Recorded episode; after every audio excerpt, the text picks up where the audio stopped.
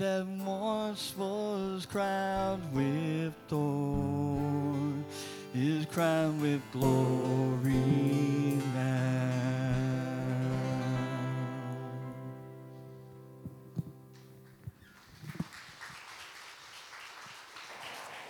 Amen. You may be seated. I'll just tell you this morning, I'm probably more nervous today than I've ever been. Uh, we're talking about in His image, and we're talking about marriage and how it relates to being made in His image. And, um, and I want to introduce to you, some of you may or may not know my bride. I'm going to ask Kathy to come out for a moment. She didn't know she was coming out today. So this might be news to her. Um, all right, Kathy, you doing good? Mm-hmm. Okay. So I wanted to talk to you a little bit about my bride before we get into our message time. And you know, a lot of you have known Kathy since we've been here, but you know that you didn't haven't known her when she was younger. And uh, we did a lot of things together. When we were dating, and I was think I was about five, and she was about 15 or 25. And so um, when we were dating, she, um, I told her, I said, you know, I, I want to do whatever God's called me to do, no matter what that is. And if you don't want to sign up for that, now's the time to say no. Well, somebody asked me later, they said, well, what did she say? I said, well, we got married. So that tells you what she said. She agreed, and she's been there to support me through a lot of different things. She was my helper during, during the times we were doing youth ministry, and she made a lot of late night trips and helped me take people home and pick people up, and has been there with me on a long journey. And you know, when, uh, uh, a number of years ago, about this coming July will be 31 years, uh, when we stood in the altar and said, "I do."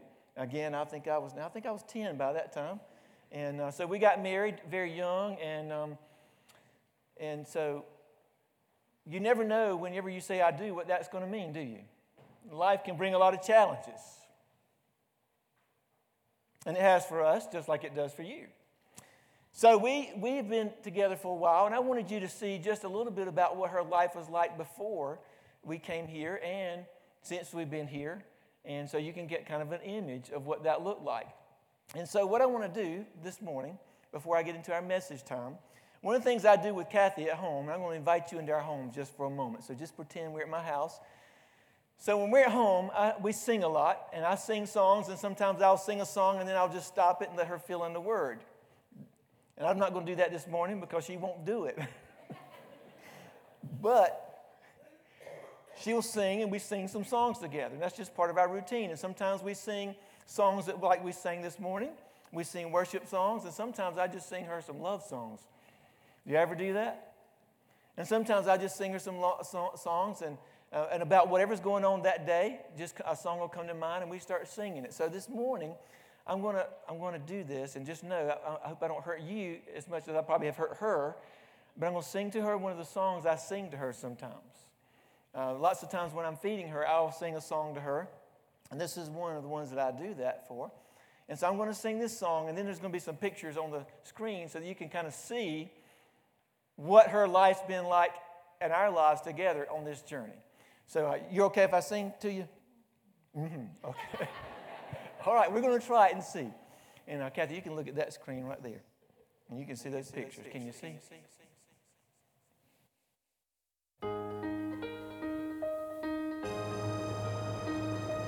thanks for the time that you've given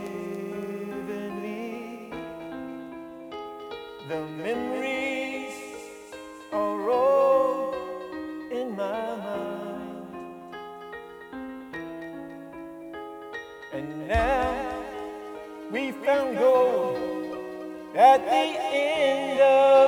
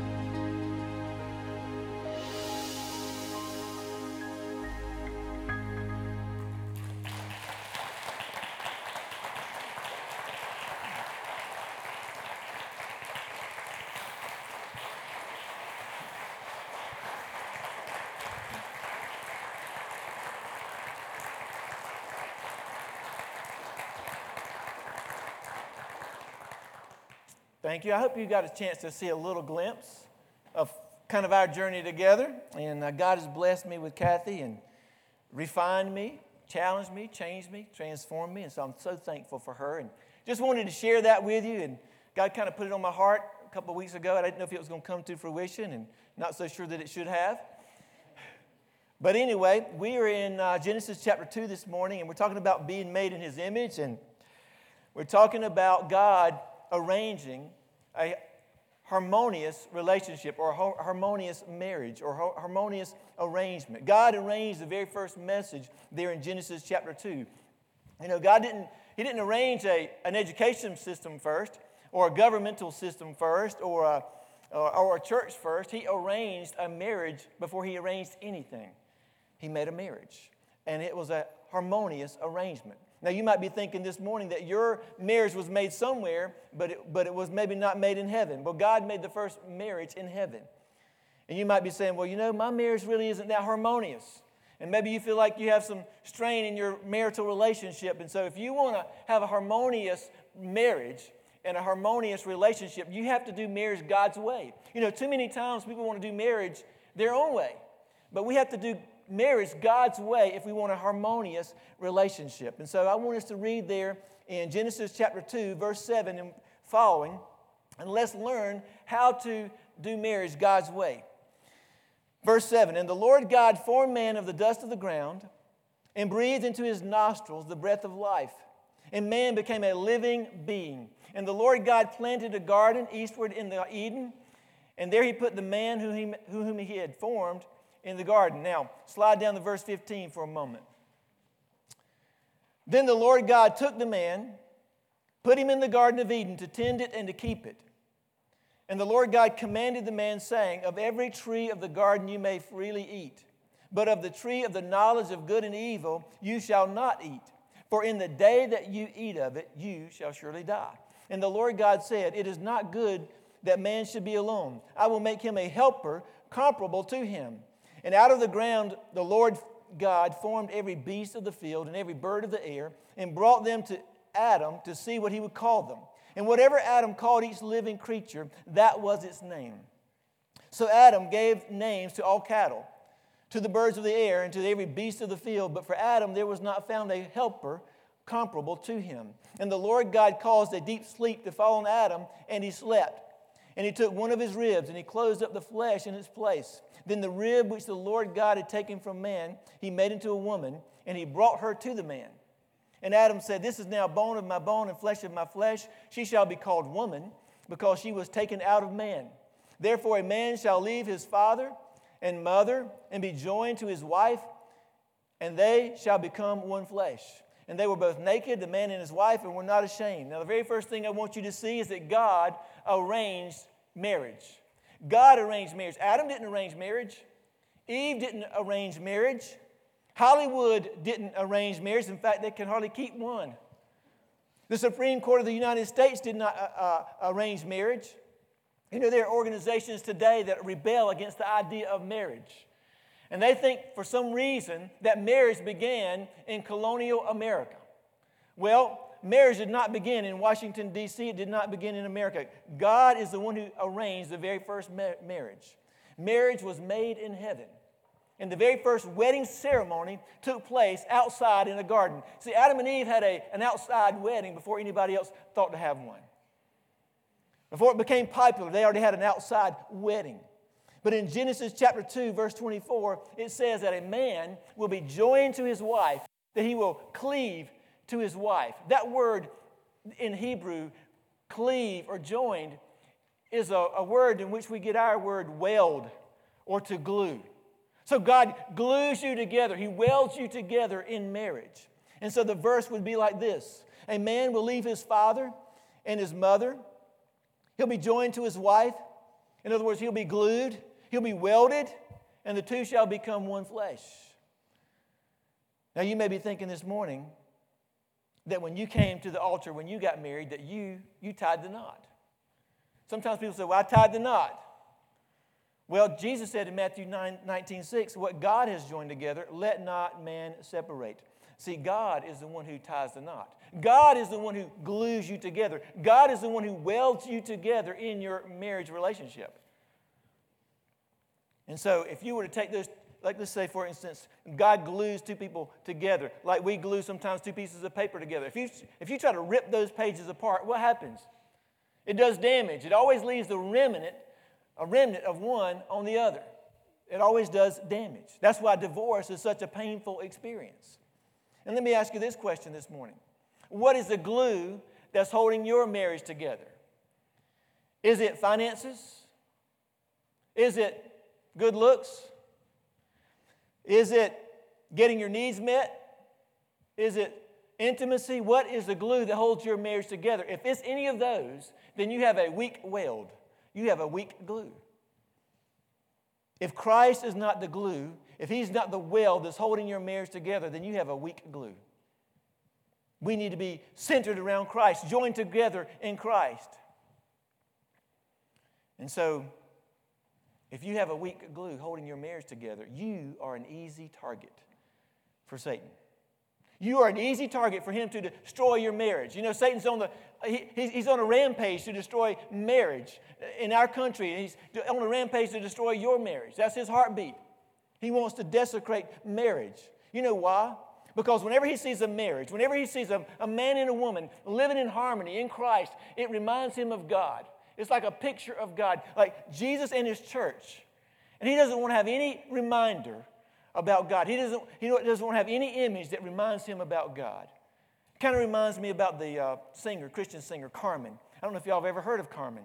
Carmen died just a few weeks ago. He used to have Christian concerts at the Coliseum in Carolina, Carolina Coliseum. And I would take my youth, and it would pack the place out so there was no room to get in. Sometimes thousands would be left outside because they couldn't get into the Carolina Coliseum to hear Carmen sing. And I used to take my youth, and I remember one, on one occasion we took our youth, and he told a story that just kind of resonated with me.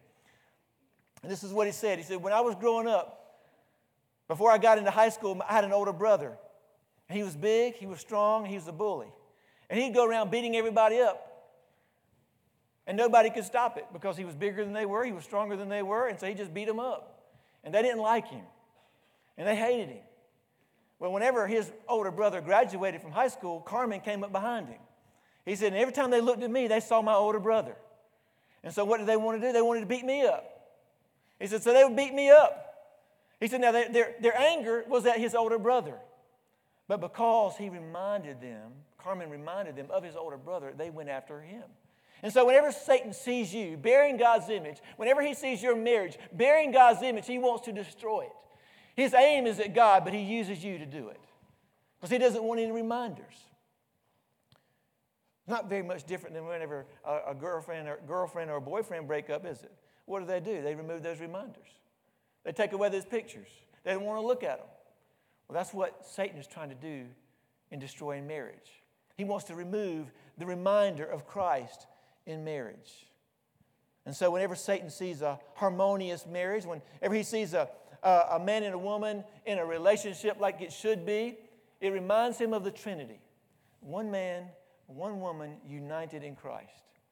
And he doesn't like to see it, he wants to destroy it. And one way that he does that is he tries to dissolve marriages. You know, you think about it, when God created Eve, he put Adam to sleep, and then he took a rib out, and then he fashioned a woman out of Adam. So at that moment, a man and a woman were separated at creation. There was a separation. But whenever a man and a woman are united in marriage, there's a reunion between that man and woman. It's a picture. They're welded together in marriage. You know, some people, when they come to the altar, they don't really mean their vows. You know what people will say at the altar? They'll say, I, I, I promise to love, cherish, and honor uh, as long as we both shall live. But what they really mean is, I promise to do all those things as long as we both love. You know, I hear people all the time will say, Well, you know, I just don't love my wife anymore.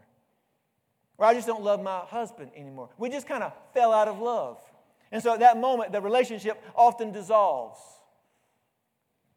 C.S. Lewis in Mere Christianity made this comment about love and marriage. He said, When you make a promise, it must be about things that you can do, about actions.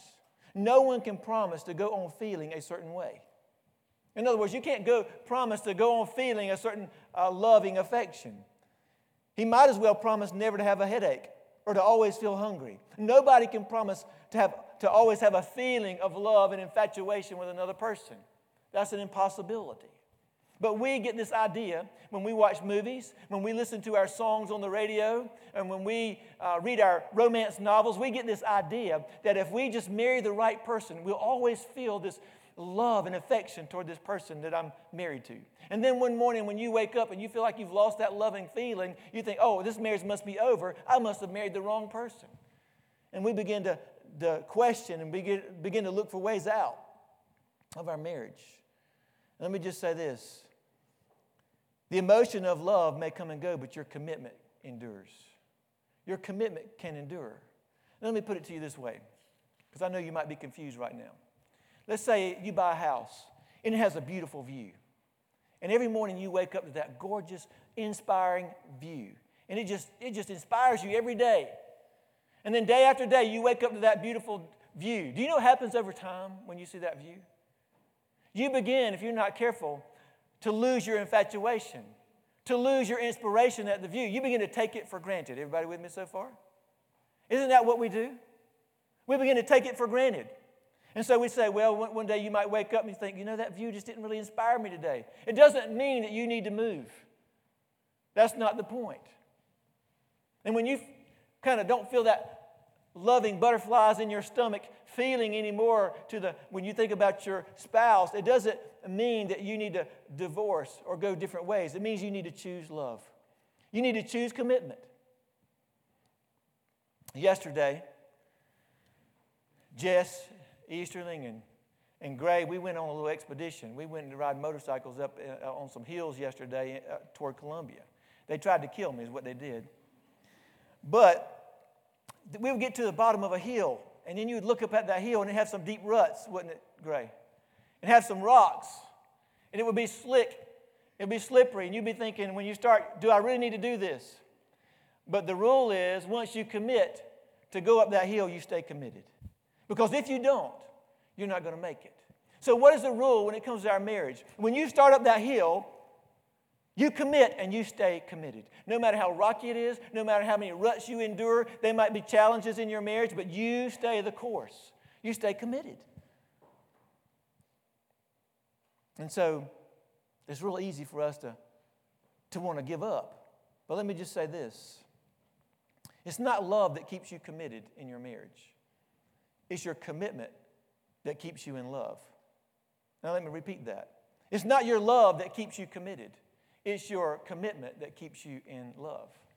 So we need to be committed. We need to choose love. You know, Satan also tries to destroy marriage by desecrating marriage. You know, he's convinced culture that a man can be married to a man and a woman can be married to a woman. He has convinced our culture to believe things that just aren't true. In Genesis chapter 1, verse 27, it says that God created them male and female. God did that. And then over in, in the New Testament, in Matthew chapter 19, uh, Jesus said that God created them male and female and then united them in marriage. That was God's plan from Genesis all the way through. And the Bible has always affirmed that to be the relationship between a man and a woman in marriage. Now, marriage is a picture of Jesus and his church. A man and a woman united in Christ. Do you realize how distorted it would look if it was Christ in, the, in Christ or church in the church? No, it's not the church and the church and Christ and Christ. is Christ and his bride. They're different. They're not the same. A man and his bride. I think about Leviticus 18. And if you, and I'm going, we're not going to read Leviticus 18, but I want you to go back and look at it sometime later. God begins to outline sexual sins. And one of those is adultery. And one of those is homosexuality. And this is what he says in Leviticus 18 22. You shall not lie with a male as, a, as with a woman. It is an abomination. Now, that's what God says about it. And then I go to the New Testament. He says the same thing in Romans chapter 1, verse 26. For this reason, God gave them up to vile passions. For even their women exchanged the natural use for what is against nature. Likewise, also the men, leaving the natural use of the woman, burned in their lust for one another, men with men, committing what is shameful. Now, I did not say that. God's word said that. Can you agree with me? That was not Jamie's words, that's the word of God, right out of the book. And so God clarified his position on this topic. There should be no ambiguity for us, it's very clear. And so God called it a vile passion. He called it, uh, he said it was against nature. And so when I started thinking about homosexuality, I began to realize it's a spiritual problem. It's a sin problem, just like all of our other spiritual problems that we have, whether it be adultery or lust or greed or hate um, uh, or, lying or whatever uh, trap that you find yourself in. It's the same type of thing. Now, listen, I don't doubt that some people struggle with same sex attraction. I'm sure that's reality. Uh, people struggle with all types of things. So I'm not shocked by that. But because I would say someone's attracted, I would not say that equals permission. Let me give you an example. If someone were to come to me and say, you know, I, I just have this desire to commit adultery, do you think I should say, well, you know what, you should just follow your feelings? Or what if somebody came to me and said, you know, I just, I just had this inclination to steal? Should I just say, well, that must be God's will for you? Or what if somebody came to me and said, you know, I just think I, I just have this desire. I just want to kill somebody. That's in my heart. Should I just go follow my heart? No. We would never say those things. If we did, there would be a whole lot more murder.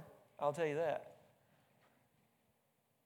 So, what's our response to someone struggling with a same sex attraction or any sin? We're not going to just limit it to one. This deals with all sin. What is our reaction? Our reaction is that we need to always approach people with compassion, knowing that they have a real struggle. And we need to approach them compassionately and help them through the word and work through those issues. But we need to do it without embracing it and without being enticed by it. That's in the scriptures. So it doesn't matter what the sin is, whether it's a drug addiction or adultery or lust or greed or lying or whatever uh, problem that you're facing, the same response ought to be true. Secondly, if a person has committed uh, sin, the sin of homosexuality or adultery or whatever uh, sin that you may have found yourself entangled with, you need to know that God's forgiveness is available to you. Aren't you thankful for God's forgiveness?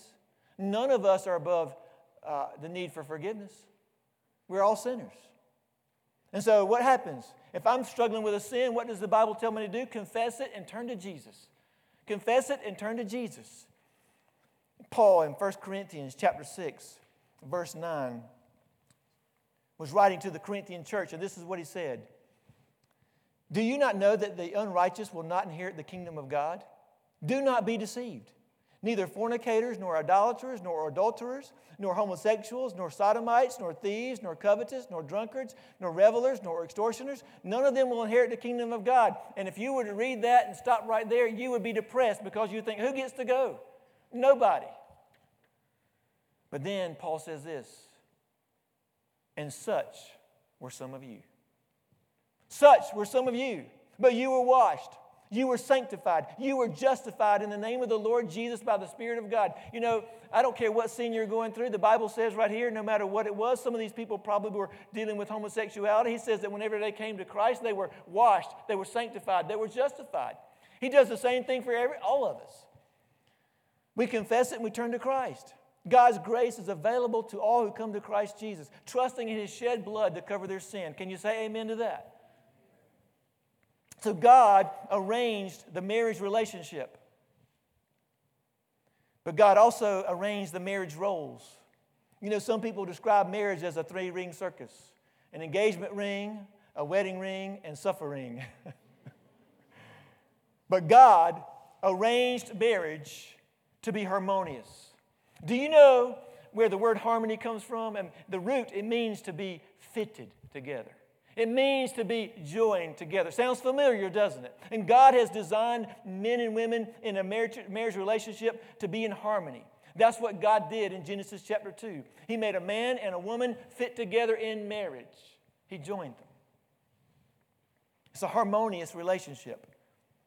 You know, when I think about the word harmony, a lot of times we use it to talk about music, don't we? I think about our praise band, for example. We got Timmy on the drums and Steve on the bass. We got uh, John Bryant playing uh, rhythm guitar and lead guitar. We got Caleb playing rhythm guitar. We got uh, Daniel playing lead, and they're all playing, and they're playing different things. But when you put them together, it's harmony. It's harmony. You know, I think about our universe. There's harmony in the universe too, isn't there? I mean, you think about all the systems that we have in our universe. We have a solar system. We have a lunar system. We have an ecosystem. We have a, uh, a geosphere, a, a biosphere, a hydrosphere, an atmosphere. All these things are working together in unison so that we can enjoy life on earth. That's harmony. Then I think about the human body. There's harmony in the human body too, isn't there? All these things working together in unison. You have a nervous system, and a respiratory system, and a skeletal system, and a circulatory system, and a digestive system, and they all work together to bring harmony in the body. And if they're not in harmony, you got a problem. You want your body to function in harmony. And that's how God wants his marriage to be in harmony. Harmony. God designed the marriage relationship to work in harmony. That's why He made men and women different so they could work together in harmony. And so men and women do have equal value, but they have different roles. And for those differences to work in harmony, you have to realize how they complement one another. And men and women complement each other in marriage. That's how God designed it, so that we would complement, so that we could live in harmony. And I want to give you three roles of a husband and three roles of a wife really quickly here. Now, this is not an exhaustive list, so let me just say that up front. This is just three roles that I think we can find in Genesis. Number one, the man is to be the pastor, and the wife is to be the follower. The man is to be the pastor, and the wife is to be the follower. You know what a pastor is? A pastor is a shepherd. A pastor is a leader who goes before. The husband is the leader of his family. Now, some of you might be thinking, well, why do you have to have a leader? Why can't we just be both, you know, the same? There's no leader, no follower. Well, have you ever seen two people try to dance and both of them try to lead? Or have you seen two people try to follow and nobody lead? It's a disaster. For, there, for a dance to take place and everybody to move in, in sync, there, there has to be someone leading and there has to be one, someone following. And so you might say, well, well, what makes the husband the leader of the family? Well, number one, Adam was created first. It was God's order of creation. He was the firstborn. Did you know in the Hebrew culture, the firstborn bore the responsibility of the family? The firstborn was responsible for the well being of the family, and Adam was responsible for his family. But let's look at another point. Look at Genesis chapter 2, verse 15. It says that the Lord God took the man, he put him in the Garden of Eden to tend it and keep it. And the Lord God commanded the man, saying, Of every tree of the garden you may freely eat. But of the tree of the knowledge of good and evil you shall not eat, for in the day that you eat of it, you shall surely die. And the Lord God said, It is not good that man should be alone. I will make a helper comparable to him. Do you know what I wanted you to see in those verses? That Adam was already in the garden working, and God had already given him the commandment not to eat of the forbidden fruit before, Adam, before Eve was ever created. The commandment had already been given. So, what did God expect? God expected Adam to convey that commandment to his wife because he was the spiritual leader. It was his responsibility. Adam was supposed to do that. Well, you might say, well, that was just in the garden. Things have changed now. We've evolved. But then I start thinking about Matthew. You know how consistent Scripture is, Old Testament and New Testament? When the New Testament, Mary and Joseph whenever they had Jesus, right? And they were living in Bethlehem. And God came to in a vision to Joseph and told him to go to Egypt because he was trying to protect Jesus from Herod, the baby killer. Do you remember that story? Do you know who God re- revealed the dream to? To Joseph. Why not Mary? Because Joseph was the pastor of the family. And then, whenever God wanted Jesus to go to Israel, who did he reveal it to? He revealed it to Joseph because Joseph is the spiritual leader of the home. And so Joseph was the pastor of the family. And so let me ask you another question. When Adam and Eve sinned in the garden, who got the blame? Who did God point the finger at? Was it Eve? No, he pointed the finger at Adam.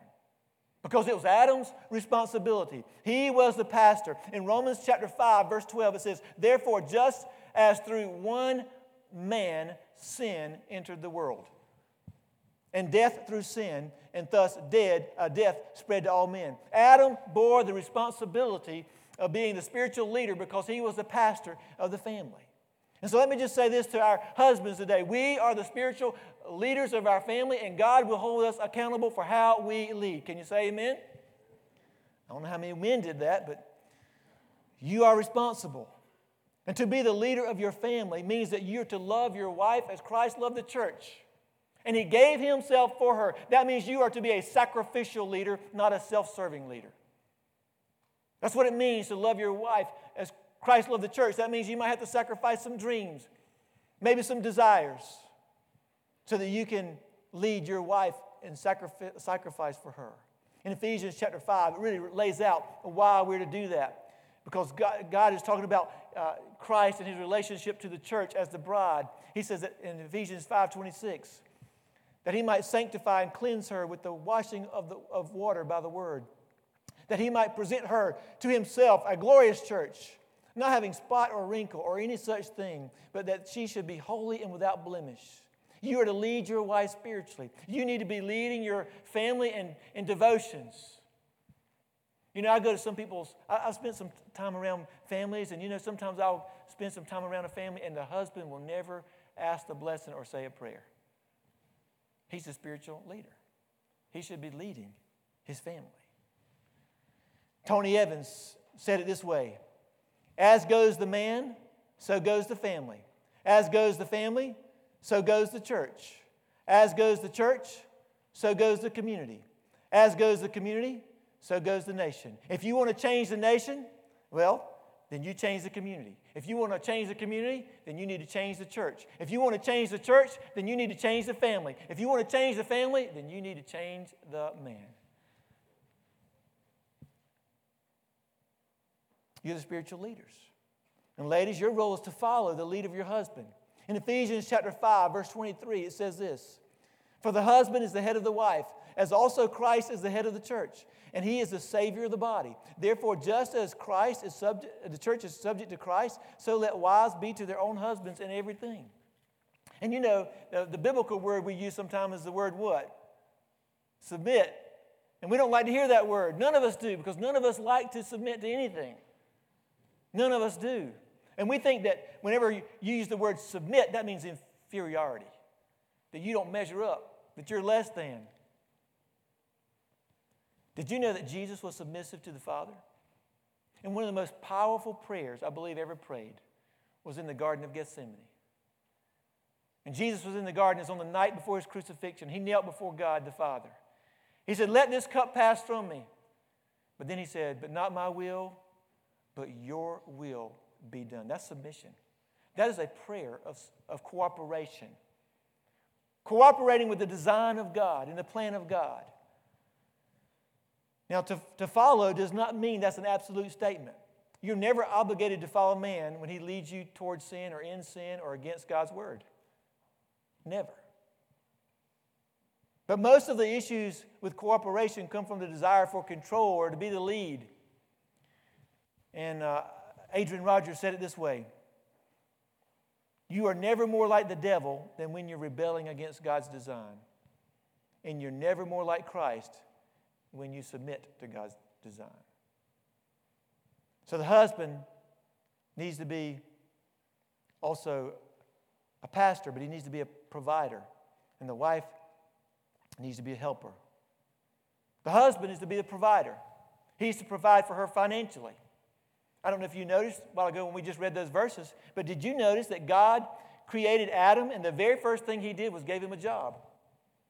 And so, ladies, if you are single and you're looking for a man and he doesn't like to work, you better run away. Because God made him to be a provider. The very first thing he gave him was a job. You young people are going to be looking for a husband one day, or you better look and make sure if that man doesn't like to work, you better stay away. You need to make sure he can provide for you. He's going to pastor you, He's going to lead you. And I'll just say this to parents. I think if I was a parent, I'd be praying for my child that they would find a godly mate in life. And I wouldn't wait until they're dating to do that. And if I was a young person, I think I would do the same. And so, you need to provide for your wife financially. That does not mean that you're going to always make more money than your wife, but you are responsible for the financial well being of your family. Secondly, you need to provide for your wife romantically. In Genesis chapter 2, verse 24, it says that a man shall leave his father and mother and be joined to his wife. And guys, we need to romance our wives. And you know, it's very hard for men to romance our wives. You know why? Because we weren't created that way. We were created to work, to conquer, to pursue. And so women sometimes will wonder, why is my, my husband, why does he struggle so much with romance? Because he wasn't made that way. And so it's a struggle for him. He has to work on it. I heard someone say, you know, men sometimes treat their wives like deer hunters treat deer. They go out and sit in a deer stand on a cold, rainy day, and they'll sit there for hours just hunting. They love to hunt, they love to pursue, they get the thrill of it. And then they'll finally kill that deer and they mount it on the wall. They've conquered, they mount it on the wall as a trophy, and then they forget about it. And one man said, You don't treat your wife like a deer, where you put her on the wall as a trophy and forget about her. We need to romance our wives. I heard recently about a man who was at breakfast and he was reading a newspaper, drinking his coffee, and his wife walked up and said, Honey, I bet you don't know what day it is. He says, Of course I do. You think I would forget? And so later that day, he sent her a bouquet of red roses. Later that day, he sent her a box of chocolates. Later that day, he sent her a, a negligee. Well, when he got home, the table was set, the candles were lit. She had already cut fresh flowers and had a magnificent meal. And when it was all over, she got up from her chair. She moved over to him. She took him by the hand, looked him in the eyes. She said, I want to thank you for making this the best Groundhog's Day I've ever had. You know, we need to romance our wives. You need to tell her that you love her and to do it often. You need to tell her that she's beautiful. You know, women work hard to get beautiful. I don't know if guys realize that, but they do. I read where one little boy was watching his mother put on some cold cream.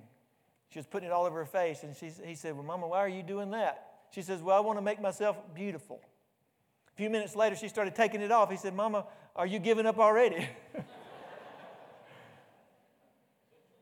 we need to tell our wives that they're beautiful. You need to plan some vacations together. You need to go on date nights. You need to spend time doing things that you enjoy together. You know, I've talked to some couples that drifted away, separated, and divorced, and I asked them what happened. You know what they would say? We just, we just stopped doing things together. You need to do things together. You need to provide financially and romantically, but also emotionally. You need to listen to your wife. If you come home and you feel like there's some tension in the air and you say, honey, is everything all right? And she says, everything's fine. Don't believe it. That's what she said, but that's not what she meant. What she really means is nothing's fine, everything's wrong, and so don't go and say, Well, I just asked. No, you better start listening. Listen to what she says, not what she means. You need to, you need to take care of her emotionally. And ladies, the Bible says that you're to be your husband's helper. You know, the Bible referred to Eve in the Genesis as his helper. And sometimes we think that's a derogatory term. Well, he, you know, this is my little helper. And so sometimes we look down as on a helper. But did you know that the Bible says that the Holy Spirit is the helper? He's the one who comes alongside and strengthens, comes alongside and encourages, He's the one who comes alongside and, and supports. Aren't you thankful for the Holy Spirit? Well, wives, God just elevated you as an encourager, as someone who builds up your husband.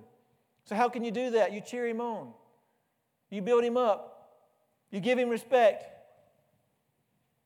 If you start doing those things, you'll start rising up to your praise. Ephesians chapter 5, verse 33, Paul said it this way. He said, These are the needs of a man and a woman in a marriage. Let each one of you men, in particular, so love his own wife as himself. And let the wife see that she respects her husband. You know what a woman needs is love. You know what a man needs is respect. And so a woman needs to love and a man needs respect. And so, if you want a harmonious marriage, you need to function in the roles that God's given you. I'm going to give you the last one. A husband is to be a protector, and he's also to be, and the wife is to be a nurturer. He's to be a protector. In Genesis chapter 2, verse 15, it says that God put Adam in the garden to tend it and to keep it. Now, that word for keep in the Hebrew means to guard or protect. God designed men with this innate desire to protect. That's how He created us. Let me think about your home. I don't know how your home is, but who makes sure, sure that the doors are locked at night? Who makes sure that if somebody comes knocking on your door at an uh, uh, uh, unknown or unusual time, who, who answers the door? In our deacon's devotion last month, Mike Hayes gave the devotion, and he said to those men, he said, if you don't put yourself between danger and your wife, we need to take your man card back. A man is to protect his wife. 1 Peter chapter 3, verse 7, it says, Husbands, likewise dwell with them, your wives, with understanding, giving honor to the wife as to the weaker vessel. Now, I know ladies don't like hearing that we're a weaker vessel. I mean, that sounds like misogynistic or chauvinistic or some istic that we create today. And so we think that that means that they're, you know, weaker. But you know, weaker does not necessarily mean weak. It means delicate.